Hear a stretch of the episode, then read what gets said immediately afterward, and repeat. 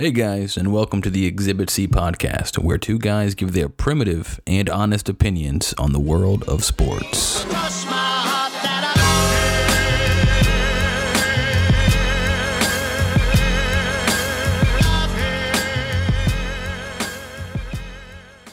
Welcome in, guys. I'm your host, Charles Beal, alongside the pride of Villanova, Christian Carrielason. Christian, how you doing, man? Doing good, Charles. Yourself? Oh, doing great. Just wanted to talk about the premise of this podcast. I'm a Braves fan, Christian, a Phillies fan. Both big fans of the NL East in general. We both watch a lot of baseball. We kind of thought we put our heads together and make a podcast. Uh, Christian's probably has a couple uh, decades of IQ points ahead of me, so he'll bring the the intelligence, and I'll I'll, I'll probably bring close to nothing to the podcast. But to kind of jump right in, we're going to review uh, the NL East in the year of 2020, uh, starting with the Braves. And man, it was, eh, you know, actually, let's back it up a little bit. In the midst of COVID 19, you didn't really think that there was going to be a season. So, Christian, when, you know, Manfred announced that they were going to try to make this thing work in July, what, what were your original thoughts on it? Yeah, well, at first I was just grateful that they were going to make an effort. But you know, the first series of the season for the Phillies, from Phillies' perspective, uh, going up against the Marlins, um, who we'll get to later, had an amazing season. But um, yeah, so just going into that first series, we're grateful that they're playing. You know, it kind of gives you an escape from just the day to day grind that was last year, and then. You know, so a couple Marlins players get sick, and then you think maybe the season's not going to be able to happen. But just props to them. Uh, props to the MLB and all the teams for being able to get through it, get a, like somewhat of a full season in. I mean, I know it was only like 60 games, but you know what? Uh, we're all grateful for it. And I mean, there we we ended up with a champion, which is, I mean, that's all you can ask for at the end of the day. Yeah, and when the playoffs came along, I kind of had to pinch my leg because not only were the Braves in the playoffs, but they were doing really well. So to kind of just start with the Braves, they they had an excellent season. Uh, was really fun to watch as a fan. Uh, they in the MLB, they ranked second in batting average, second in home runs. They had a pitching staff that was kind of makeshift after Soroka went down, and uh, the ghost of Cole Hamels, I think, made one appearance in the later part of the season. Later part of the season, um, but the pitching staff had a lot of young pieces. Max Fried and uh, Ian Anderson, to be exact, were were both very promising. Pitched very well in the playoffs. But yeah, it was such a great season. Uh, Freddie Freeman finally got that MVP that I thought. I mean, most Braves fans have been pining for him to to get the recognition we think he deserves. And in, in his age 30 season, he finally got it. Uh, so that was really awesome. Uh, so yeah, so from a Phillies standpoint, and as a Phillies fan, what what did you think of the Braves season? Yeah, well, you know, obviously we would rather have it be the Phillies in that position, but having a team being able to represent the NL East in the playoffs the way the Braves did, it actually taken the juggernaut that was the Dodgers team to to really, I mean, they really kind of, I mean, I can't speak English. no, no, let's go on the Dodgers real quick because it's pretty. The Dodgers batted a reigning MVP six in their lineup. That is, I mean, it is ridiculous that the Braves were up 3 1 in that series, starting Bryce Wilson in the game, getting a great start from him, who had like four starts on the season and just just going in there and pitching a great game. It, was pretty magical, but I always had that feeling in the back of my head that I was like, man, I don't, I, there's a good pot. I mean, Braves up 3 to 1. And at that point, all, everything would tell you that likely the Braves are going to win the series. But there was a thought in the back of my head, right? I was like, you know, if they win, like it's going to be really difficult for the Braves to win this fourth game. I mean, the, the, Dodgers just have talent coming out of all ends. It's it's ridiculous. But it's, yeah, NL East podcast, so we'll get him back. Yeah.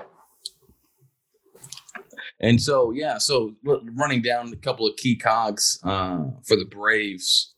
Um, Alex Anthopoulos, the GM, brought Marcell Ozuna in on a one-year deal, and boy, did he did he have a phenomenal season. Uh, batted 338. I believe he led the NL in home runs. Got to fact check me on that one. Uh, just a great season. He he left a lot to be desired out there in left field. Uh, so he didn't play much. He was a DH because we had all, and I don't understand why the players, uh, I think it's the players union, rejected the universal DH, which I am upset because the Braves have probably won't sign Marcell Ozuna, but he was awesome. I think top five in the MVP uh, voting had a phenomenal year. Ronald Acuna I think he's the best young stud in the league. Uh, apologies to Juan Soto and Fernando Tatis. Uh, Swanson can continue to take a step forward in his performance at shortstop, and Travis d'Arnaud, nobody saw him performing. I and I think he had a better season statistically speaking, maybe in some aspects than Realmuto. Yeah. What you- yeah, I mean, you gotta you gotta give it to him, and that's why he was the Silver Slugger in the NL. So he he absolutely he showed up and delivered, and I mean it wasn't necessarily JT's best season, but what you saw from d'Arnaud was, I mean, that, that's a big game changer for a team that was looking to make a big run like the Braves were. I'm not saying in any way, shape, or form that Travis is better than JT Realmuto because we all know Realmuto is the the class of, uh, especially at, from an offensive standpoint at the catching position. Um, but yeah, let, actually, let's. It's kind of like breaking news at this point. We found out today. So yeah, go ahead. What what's the news that came out of Philadelphia this morning? So finally, finally, to the absolute relief of all of us Phillies fans, the Phillies were able to secure JT Realmuto on a five-year, $115 million contract. And we were just talking about it a little before this. I mean, it really wasn't the money that people were thinking that JT might get at this stage. And the Phillies obviously were kind of standing firm on that, like around a hundred million dollar offer. And then we were talking to a lot of other teams were getting interested. We saw some interest from the the teams in New York. Um, even the Braves had a little go at him, possibly. Oh, that's what at least a lot of fans were kind of kicking the cans around, maybe that hoping that was a rumor. um, but no, it's good. It's good to see that work out because I'm sure the Phillies fans, if he would not have re-signed in Philadelphia, they would have had nightmares for years to come about that trade, sending Sixto Sanchez down south because he he looks like a very promising ace in the hole for the Miami Marlins team. Yeah, and when the trade was made by uh, Matt Klentak, who we'll talk about later, got a lot to say about him. But when the trade was made, it was really a win now thing. We were spending a lot of money. Bryce Harper, uh, bringing him in, bringing Arrieta in, and then taking on that um, that Realmuto contract. That's a big that's a big decision, and it should be paying off in wins and um, not just two years of control over a player. So I mean, it's a dangerous move, especially with a guy like Sixto Sanchez going to the Marlins and delivering in the minors and now delivering in the MLB. You know, I know we talked about this uh, yesterday a little bit, but if again, if Realmuto would not have signed, it would have been eerily similar to a trade the Braves made in the early 2000s, sending away a young prospect in the name of Adam Wainwright to St. Louis for I think a year, maybe a little bit more than a year of control of James. I believe, yeah, one one year, and uh, us Phillies fans have a deep seated hatred for JD Drew as well. But yeah, they, it, if that trade had ended up with only two years of control over Realmuto, then that that's not a very promising thing. Especially when you consider that the Phillies didn't make the playoffs, and it, it's amazing. All right, and, and let let's go to you. So this past year, give me your recap of the Philly season this past year.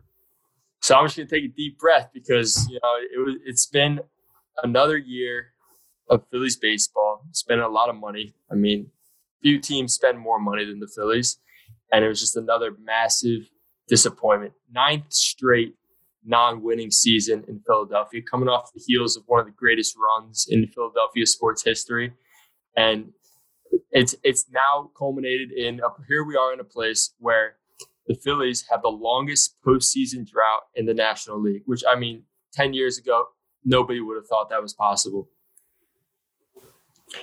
And then that that's kind of been built on a a growing history of some massive late season collapses. The past three years, um, they we've been in the driver's seat for the playoffs and just not been able to deliver when it counted.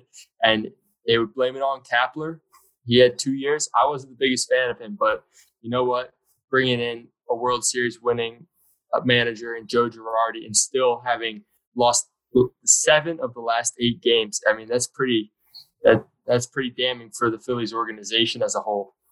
Especially when you guys are in position to, to make and you there is in no way, shape, or form that the Miami Marlins had a more talented roster than the Philadelphia Phillies last year. and it, yeah, my, yeah, it was a pretty magical run, I will say, for Miami. I mean, watching those guys, a bunch of just random players. Miguel Rojas was And then who was that that cat that came down from Milwaukee, their first baseman, big guy? Jesus uh, Aguilar. Yeah, Aguilar. Yeah, he was hitting some tanks. It, dude, it's, I swear against the Braves, every series Aguilar would would rip off like a 450 foot bomb. Just absolutely, he's like the Justin Bour, he who I think was on the Phillies roster pretty recently. Yeah, he had a little he had a little run with the Phillies, and yeah. But yeah, no, it, it, it definitely seemed like torture for Phillies fans this past year uh, because, as you mentioned yesterday, half the teams in the MLB made the playoffs this year. Yeah, it's 16 out of 30 teams in MLB, and, and the fact that the Phillies, who are spending all of this money to to bring in this these big name talented players, can't construct a full roster is, I mean, it, it's really painful to watch year in and year out. So, what was the issue in Philadelphia this past year, and what have they done this offseason to kind of correct that if they've done anything? So, I mean, the big problem in Philadelphia for the last five years has been the reign of Matt Klentak as the GM and his just consistent failure to address the most glaring need on the team, which was the bullpen, who this past year blew 14 saves in a 60 game season.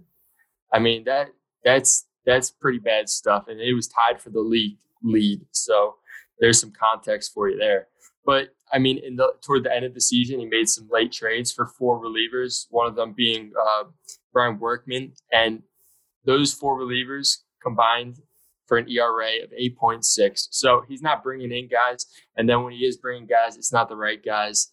And I mean, that's that's how you lose seven out of your last game, eight games going down the stretch, especially in this era where bullpens are so crucial and starters aren't going deep into games. You just need to have some arms that you can rely on. You know, talk about the importance of bullpen and the kind of swing over to the Braves. They had a top 10 bullpen this year. It seemed like they were top five for most of it, but I think Fangraphs ranked them as the number eighth bullpen. And yeah, I, I, the importance of especially in playoff baseball, is just massive. Um, so, uh, so what have they signed any uh, any thoroughbreds off the the free agent market? Yeah, so last couple months they've actually brought in. Um, well, first they brought in a new president of baseball operations, Dave Dombrowski. We can talk a little bit about him another time, but um, they brought in two big relievers, and one of them being uh, Jose Alvarado, who struck out 13 guys for nine innings last year, and his average fastball. Ready for this? 98 and a half miles an hour. Before last year, he was, he was a little hurt last year, but I mean, he's a lefty throwing 98 and a half consistently. That's dangerous. Sounds like my man AJ Minter, who had a resurrection of a season this year for the Braves. What happened to uh, Seranthony Dominguez? Because that guy came on with a lot of promise. Yeah, so I mean, a couple years ago, he was he pitched the first half of the season. He was looking like one of the most promising, not just relievers in baseball, but one of the most promising young players in baseball. I mean, he was.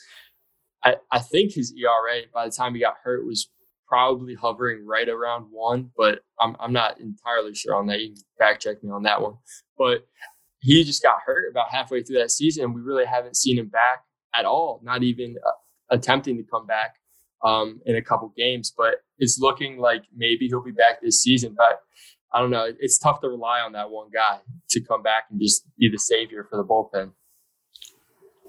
Well, it's with the NL NLE stacking up the way it is in my biased opinion, it's the most talented conference in all of the MLB, and it's and it's going to be crazy. So I hope the Phillies bullpen stays a little bit shoddy, uh, so that the Braves don't have to. I hope Hector Neris comes in and kind of uh, blows a couple saves, only against Atlanta, of course. But yeah. So do you, do you what what what are your what do you think the season outlooks like right now? If the season started tomorrow, what is the bullpen like overall looking like? Well, so in addition to Alvarado, they also brought in a guy by the name of Archie Bradley, who actually a few years ago, I just found this out, finished in the MVP voting as a setup pitcher. So, I mean, he's definitely got some stuff, and he's a guy that, in addition to Alvarado, is going to be big, going to go a long way to bolstering the bullpen. I mean, which still is not is one of the worst in the MLB, unfortunately. But you know, you look on the other side, and you got one of the best offenses in MLB, and it's an offense that was sixth in the MLB in runs scored last year. And I mean, that's the name of the game. So I'm just being able to support them a little bit. That's that would be go a long way. Yeah, and that lineup, especially with Real Realmuto coming back, doesn't look too terrible. Especially if you got Goose Goslin batting cleanup for Philadelphia. the beloved Goose, yes, yeah, but uh, you're right. I mean, the Phillies lineup. There's just one question right now at shortstop. It's um, they're kind of unsure whether to re-sign Didi Gregorius or maybe to go in another direction with that. And actually, a, a name that you are certainly familiar with is Andrelton Simmons has now just recently come in with some rumors about the Phillies maybe targeting him in free agency. So I think we all love to hear your thoughts on that. If I see Andrelton Simmons in a Philadelphia Phillies uniform, a part of me will crawl up and die. He was my favorite player when, he came up with the Braves. And when they traded him for Sean Newcomb back in, I think there's a couple of other players, but yeah, Sean Newcomb hasn't kind of been the stud that we had all hoped he was. And Andrelton Simmons, in my opinion, is the best defensive shortstop to ever live. I know we can argue who, if, if especially Ozzie Smith, um, a lot of fans out there probably think he's better, but Andrelton Simmons is, especially in Anaheim, he figured out how to hit the ball a lot better. In Atlanta, I think they kind of messed up his swing a little bit, trying to hit for too much power. But now he's bad, batting around 300 the last couple of seasons. But yeah, I do. I do not want to see Andrelton Simmons in anywhere in the NL East. I think I love him to death. I think he's an amazing player. Uh, yeah, I don't. I do not want to see that happen uh, at all. Yeah, and it does pose an interesting debate that I'm sure you'd hear a lot of Phillies fans on either side of because Didi Gregorius, in his first season as a Philadelphia Philly, I mean, he had a great year. He led the team in RBIs and absolutely came out the, like out of the gates this season, hitting the ball better than anyone on the team for the first few games. So he kind of endeared himself to Philadelphia, but now it's just going to be a matter of the money and you know who knows with that. But you're you'd be giving up a guy with a big bat for a guy that has started to come around at the plate. But I mean, there's really no one that plays shortstop in the game like Andrelton Simmons. So uh, it's an interesting, it's definitely an interesting argument to be had there.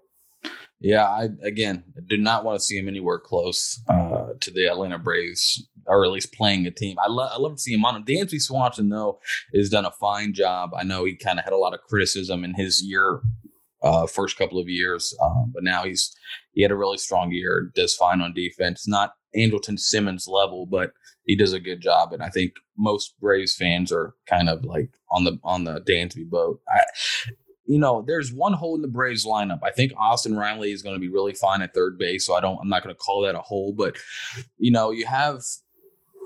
You know, you talked about the hole in the Phillies lineup. So the Braves, you know, do they sign Ozuna? And I, you know, and, I'm torn. He had a great season. Uh, he only struck out 22% of the time. I think when he when he was in St. Louis, that was above 30, and he he hammered the ball. So who's going to play left field for the Braves? You got Acuna out there, uh, and you, you would assume Christian Pache, who's a promising young prospect, is going to play center. So we'll see what they do there. I don't think Nick Markakis is. I think he's retired. he's not coming back. I know a lot of Braves fans hope hopes he doesn't. But yeah, who's going to play left field? They're going to sign Ozuna. They were in on George Springer reportedly, so that would have been a great asset. But yeah, that's the only hole in the Braves lineup. And uh, kind of like the Phillies, with who are they going to sign? Are they going to sign Gregorius or make a run at Andrelton Simmons? It's just kind of like a waiting game at this point. So we got a lot of lot of interesting tidbits in the next couple of months before uh, the teams kind of report for spring training. Yeah, and you mentioned the lineup not really having addressed that yet as the Braves, but recently they have made a, a, couple pretty big additions to the rotation. So if you want to go in on that, I'm sure. You know, I am really happy Charlie Morton is coming back to Atlanta because when he came up, he was from all reports. I never saw him pitch, but um, I saw him pitch when he got to Atlanta, but throwing like low 90s, right? And just a young kid throwing low 90s, just like a normal looking guy. Goes to Pittsburgh, looks like a normal looking guy. Goes to freaking Houston, where apparently everyone and their mother goes, and they there's some resurrection in their career and this guy's throwing 100 miles an hour, uh, looking like a Cy Young, and goes to Tampa Bay where he looks really like a solid number two, number three pitcher. And I'm glad the Braves took a waiver on him. I, I really am. Drew Smyly, I'm kind of iffy on him. You know him a little bit from his time in Philly. apparently, uh, your boy Gabe Kapler did some work with him out there in the Bay Area, and he had a pretty solid season. I know his peripherals looked really good, so the Braves took a took a flyer. They paid him pretty well, considering you know what he, he was kind of like a guy bouncing around the league. So you know, I think Smyly's the number five. I think uh, Charlie Morton will, will add stability to kind of the two and three area of the Braves rotations, but they got Soroka coming back from that Achilles at some point this season. Max Fried looked like a number one, and he pitched well in the playoffs, and Ian Anderson looked like a number one. So I, or a top of the rotation arm, uh, especially in the playoffs. He he had, I think he gave up two earned runs and five starts in the playoffs, which is pretty remarkable for a rookie.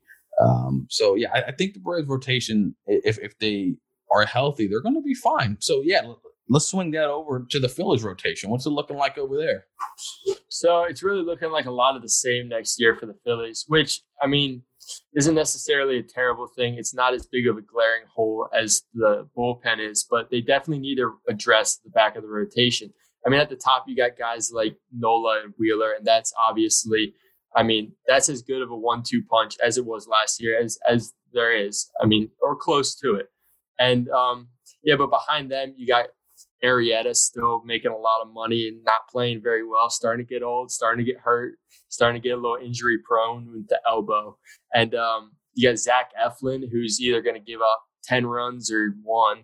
And uh, and then at the back of the rotation, you got I mean, it's it's that toss up between Vince Velasquez, who, my favorite left I mean, fielder. We would all love to, to see him be playing uh, outfield, but I mean that can't happen all the time. You need that guy. He he could long term be another addition to the bullpen, but um, it's really it's it's been probably five or so years of him trying to make a go at being a starter, and it's just it's starting to look like maybe he's not going to turn that corner. But in addition to him, you got Spencer Howard, who is a young guy who the Phillies have very high hopes for. Obviously, he was kind of billed as a, a top of the rotation guy coming through the minor leagues. So he struggled. He definitely struggled. He was called up for the first time last year, but um, it'll be interesting to see how he develops moving forward. Are there? I, I, know. I think I Adonis Medina, is, if that's a name that you're familiar with, was kind of a, a hot prospect in the the Phillies minor league system. What, what who are the top prospects that you know of that you know you're excited about being a fan? Yeah, well, it, it definitely is Adonis Medina. He's he was kind of a name that wasn't necessarily on the Sixto Sanchez level, but he's always been on the radar as a guy that might come in and be a starter someday. So that's obviously something that Philly fans should be looking forward to and be hopeful about because he he did come up as a relief pitcher towards the end of this last year. And I mean, he struggled a bit, but he's still a very young guy. I believe he's 23. Yeah, 23. So he's a young guy. And then obviously we have my NL rookie of the year, Alec Bohm, coming up this season. Absolutely. He didn't win rookie of the year, did he? He did it, but he's my he's my win. I'm sure all all Phillies fans, you know, national fans. I, I didn't realize how many national fans there actually were until Ronald Acuna won Rookie of the Year over Juan Soto, and they came out in droves, and they're like, Juan Soto had a better year, and I think in some categories he did. But yeah, I I'm sure Phillies fans were happy that who and it was a reliever that won it, right? It it was a reliever. I think Alec Bohm. Um, it kind of hurt him that he didn't get that full 60 games, but he did end up finishing second in the rookie of the year voting um, with batting 340 for the season. I mean, let's just, you got to give credit to the guy. He, he was the most consistent position player on the Phillies roster this year. And I mean, it really wasn't that close. He, he kind of held the team together at some points. And um, I know as a Phillies fan, we're, as we're very grateful for to see him develop like this because I mean that's kind of what he's been billed as coming up through the minor leagues. Is he's a guy that's going to be able to start and he's going to be a guy that can play some big, uh, perform well in some big games someday. How's our friend Mickey Moniak uh, doing out there? Well, um, you had to bring it up, didn't you? But that's just another one of Klentak's failures, is what it's looking like right now. I mean, drafting a high schooler out of uh, outfielder. And I mean, in a year, unfortunately, where we weren't lucky and there wasn't that consensus number one overall guy. But you know what? The Braves if anybody, the Braves benefited greatly from that, as Ian Anderson was picked only two picks later, and I'm sure uh, you might you must be a big Mickey Moniak fan right now. I, I, am. That was the first draft I actually followed in my Braves fandom, and and I remember looking at the message boards, and people weren't necessarily too high on Ian Anderson. I think he was like the 12th ranked prospect overall, and they picked him at three so they could you know sign him under slot to sign Joey Wentz and Kyle Muller uh, a little bit later in the draft. But it, Lord, is he his changeup is I don't. I, I, I, remember a story. Somebody, a, a, seasoned vet, helped him with his changeup, but that his whole repertoire. He's everything that I thought Kyle Wright would be right now. Uh, Kyle Wright's another story we can get into another time. He hasn't. He he's had his ups, way more downs. But yeah, no, I'm glad the Braves took him at number three. I think that was uh, Coppolella or Copy. I think he was the um, the GM still at the time. Now he's with Pete Rose and banned from baseball.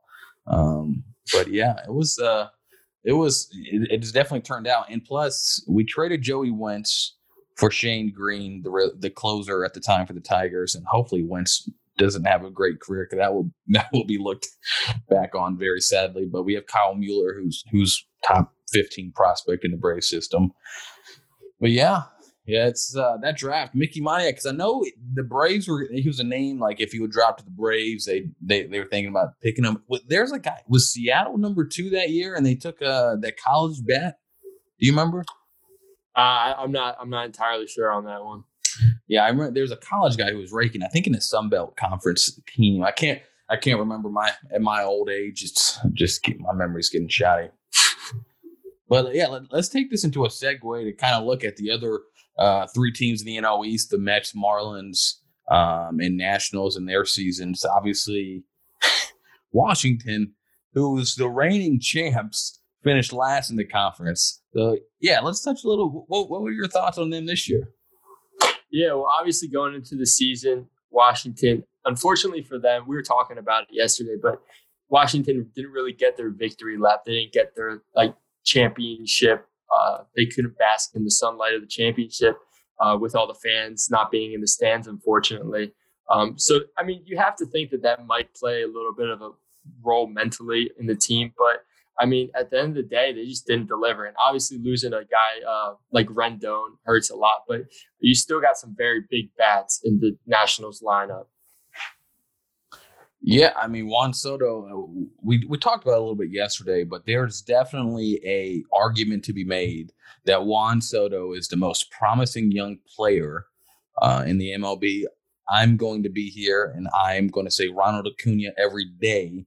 Uh, and you know, but abstractly, I, hmm. I, definitely can see where somebody can think Juan Soto is the better prospect. But if you if we're if you're building a team around a young player, I'm choosing Ronald Acuna 12 times out of 10, and so that is my unbiased opinion.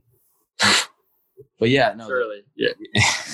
the Nationals, you know, they seem uh they got Victor Robles out there at center field. He was a, he was a bigger prospect than Soto, I believe, at the time when Soto got called up. Called up, but uh, yeah, they got Robles out there, and, and you, who who else they got in that lineup? I know. Well, you have Trea Turner batting. Oh um, yeah, that guy's in the in the mid three hundreds. So he he's a guy that's and he's fast as hell, and so he's he's definitely. They, they have some dudes, and I mean they had another good year from Howie Kendrick. I mean, who knows where the cliff is with him? Obviously, we mentioned the universal DH is leaving the National League. Unfortunately, I thought this season was a great showcase for it.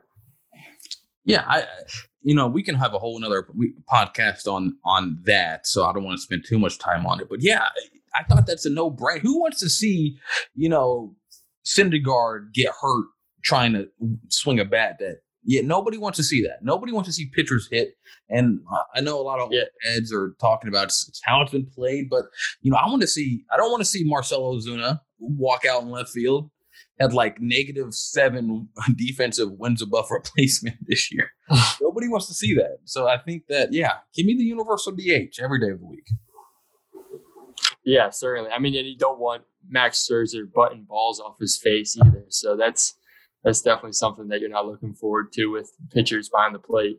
But that that because of that, we got. I mean, we just saw how crazy awesome that guy is going out there with can barely open that eye. Just just it looks like he just got in a bar fight and just came out. There. And I, I think he threw a shutout or he. It was eh, he was against the Phillies. I, I can't remember if it was a shutout or if it was just one run, but I mean the dude struck out ten guys with his face all swollen up. So I mean you got to respect the hell out of that guy for just the dog that he is. He didn't have the greatest season of his career this year, but I mean he's still Max Scherzer. He still has some very dangerous stuff.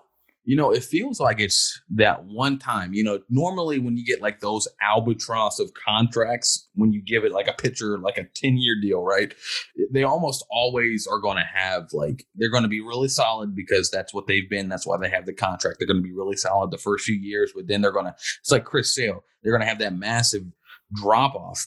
But even if, Matt, I mean, Max Scherzer wasn't Max Scherzer of old, the Cy Young winner, but he has been worth every penny, if not more, for that Nationals rotation. He he. I mean, I can only admire what he's done over there uh, in Washington. Yeah, you, you you have to admire a guy like that who gets the big contract and then goes out and earns that money. And um, he brought them a, a World Series, which I, I, don't think many people saw coming. So, uh, yeah, definitely props to him for the way that he's conducted himself as a national. And let's uh, kind of so my the, my favorite team to watch this year, of course, outside of the Braves, was the Miami Marlins.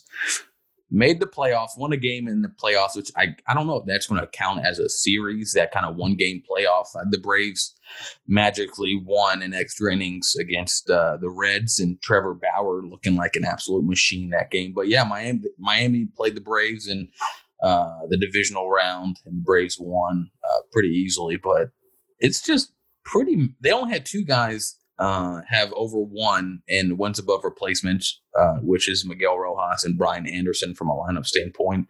But yeah, it's just kind of a hodgepodge group of guys. You got Jesus Aguilar came over off of waivers from Milwaukee, uh, Francisco Cervelli, Starling Marte. You just had a, a, Corey Dickerson, who you know a little bit from his time in Philadelphia, if I if my memory is serving correctly. Yes, you're right. But yeah, just, yeah. I mean, yeah, it, you're right. It's a weird team and it's a weird group of players, but you really need to tip your hat to Don Mattingly for the way that he rallied them together. And they were they were an anomaly. I mean, you don't see many teams with a minus 41 run differential having winning records. I mean, minus 41, that's going to be a tough hurdle to overcome if you're playing 162 games. But they they were able to do that in a 60 game season, have a winning record and make the playoffs. So, I mean, great for them. And with a 20 and 14 away record, too. Yeah, I was going to say that was another at home, they were like nine and 14, right? And so, yeah, they. Yeah, I mean, they definitely did it the hard way. But I, I, think so. Their their lineup. I don't think you have any any centerpiece right in that Miami lineup. Any like one guy where you're just like, this is like the Juan Soto, the Ronald Acuna. Um, I know Lewis Brinson was like kind of hailed as that coming over in the oh Christian. Yelich. They'd love they'd love Brian Anderson to be that guy too. Know. Yeah, and I think Brian Anderson is is a good player to have, but he's not like, you know, the number three hitter in your lineup. Like, he, yeah, yeah, he's no he's no Christian Yelich, that's for yeah. sure. Uh, but that the pitching staff though, I think has two really Pablo Lopez and uh, obviously the the Philadelphia great Sixto Sanchez are two young guys I think that are going to be really phenomenal in the next five years in the NL East. Yeah, I mean they have a phenomenally young pitching rotation. I mean, it's really unbelievable. They have they have six guys that started and won games this year that are all 25 or younger. And I mean, you don't really see that around the MLB. I mean, you got you mentioned Pablo Lopez and uh, Sixto, obviously, but there's Sandy Alcantara who had a phenomenal yeah. season as well. In addition to those guys, I mean, and they and they're young guys. They they came up and they played well this year. Yeah, Yimi Garcia out of the pen had a great year too. Uh, I mean, he had almost uh, one win above replacement coming out of the bullpen, which is pretty awesome in a 60 game season. But yeah, I think that is going to be their avenue for success if they continue it this year. I don't, I wouldn't predict them to get back into the playoffs, especially with everything coming back to normal. Um, but Yeah, it's it, was a fun season to watch, and you kind of saw the hype coming out from that team, us against the world, and it was cool to watch. Um, but yeah, yeah, let's let, let, now let's go on to the Mets, who I think was ever like they were a pretty favorite. Like I know the Braves were a lot of people's favorites to win, but I, I, I there was a lot of hype coming out of New York uh, for them to win the East this past year. Yeah, I mean, and it was warranted hype. I mean, obviously they have the centerpiece is Jacob DeGrom, who I mean, he's the best pitcher in the NL East, and he's arguably the best pitcher in the MLB. The dude just does it every year. Yeah. He comes out and he, I mean, he's a Cy Young candidate or he's a Cy Young winner. And I mean, you got to respect the guy for his ability. But I mean, in addition to him, they got their lineup. I mean, has has some guys in it. Has some guys that maybe underperformed a little bit this year, actually. Yeah, McNeil. Um, I'm looking at his now. He just he had 1.2 uh, WAR on the season. Um, batted 311, but yeah, McNeil Conforto um, are both. I mean, I don't know if Conforto's young. I think he's like 28, right? Um, yeah, he's like 27, 28. Yeah, and he was hailed at, and I think McNeil's up there in age too, kind of a late bloomer. But then Degrom didn't come into the league until he was like 27. I mean, he went to Stetson. I don't know if he went off for it. He was kind of just a late bloomer. Now, obviously, as you said, is stud, but yeah, the lineup had a lot of hype. It's, it's Pete Alonso didn't perform, I think, to the level where everyone was expecting him to come off that Rookie of the Year campaign. Uh, so to circle back and kind of finish the uh, the podcast, what was your expectations of the Phillies and going into last year and uh, the rest of the NL East as a whole, and how did that turn out? Yeah, so we kind of touched on it a bit earlier, but going into the season with the Phillies, I mean, there was a lot of excitement. Had a new uh, manager, Joe Girardi, who's a World Series champion actually beat the Phillies in the World Series. But um, yeah, it, it, with the offense that has been producing for the last couple years with a lot of big names on it, and you know, you just really want to hope every year that the rotation could pull it together, and that guys like Velasquez and Eflin could start really performing, and then that the the bullpen could at least be solid enough to give the team a fighting chance. And you know, I mean, with the 16 team uh, playoff this year. I mean, it was hard to, to imagine a scenario at the beginning of the season that would find the Phillies out of the playoffs. And you know what? They just they went out and they they were in position. They disappointed at the end of the year. So um, I think there's a lot of disappointed people in Philadelphia right now surrounding the team and the way they finished the season. Um, yeah, and then with just regards to the rest of the NL East, I mean, we mentioned it, but it, it's a strong division, and I mean, I don't think anybody anybody could have predicted what happened with the Marlins at all. Yeah, no, uh, there, there's no way. Uh, and we can kind of segue into that. To, so I, the Braves, I, I fully expected them to win the NL East, uh, as probably 112% of Braves fans would say, right after winning the, the, division the year before. You know, you thought that the Nationals would be down, right, with Tony Batts out of the lineup um, and Strasburg in and out of rehab um, with his injury.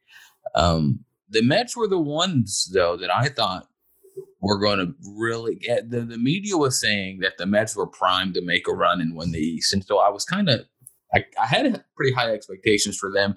The Phillies I mean, they you know they just got so much star power in in the lineup. Realmuto and Harper to be specific, and Rhys Hoskins. So we I know we didn't touch on Reese at all. We can get into him in later. Uh, Rhys could Rhys could have a whole episode for his ups and downs, but uh, yeah, I mean around the division there is definitely a lot of talent, and you mentioned the Mets. I mean they were kind of a sneaky, trendy pick at the beginning of the year, just with those guys like McNeil and Alonso, and obviously when you got deGrom coming out every five games, that that's something that's going to be tough to contend with for a lot of teams. But they they really couldn't pull it together, and I mean that was kind of the story of the season for teams like the Phillies, the Nationals, and the Mets, where it was just, um, especially the Nationals coming off a World Series. I mean, you mentioned, yeah, they lost Rendon, but you know, there's three teams with a lot of talent that really didn't show up and play when it mattered this season.